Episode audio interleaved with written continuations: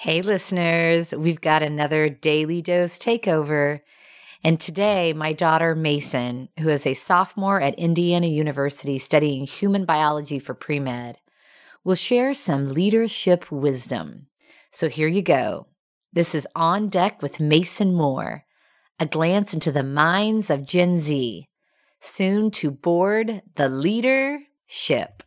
I was in my mom's office the other day gabbing to her while she worked at her desk, something we've gotten to quite a routine of over the years, when her quote of the day caught my eye. It's from Alexis Arquette, and it reads I realize I'm not the kind of person who wants to go with the flow and fit in. I'm an agitator, I'm opinionated, I'm a libertine, and a leader. I immediately grinned, chuckled softly, and said out loud, Oh, that's definitely me. As anyone who has spent a significant amount of time around me could attest to, I am definitely a bit stubborn. I enjoy creating the plan that sounds best for me and adhering to it. And as much as it gets in my way at times, I really do struggle with changes of plans and following other people's lead. Now, I don't want to deny that my own stubbornness is something I can work on. It's a growth point for me and will continue to be something I have to actively focus on in my career.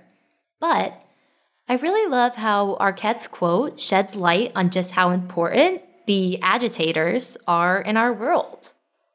As a leader, being stubborn can actually be quite a gift.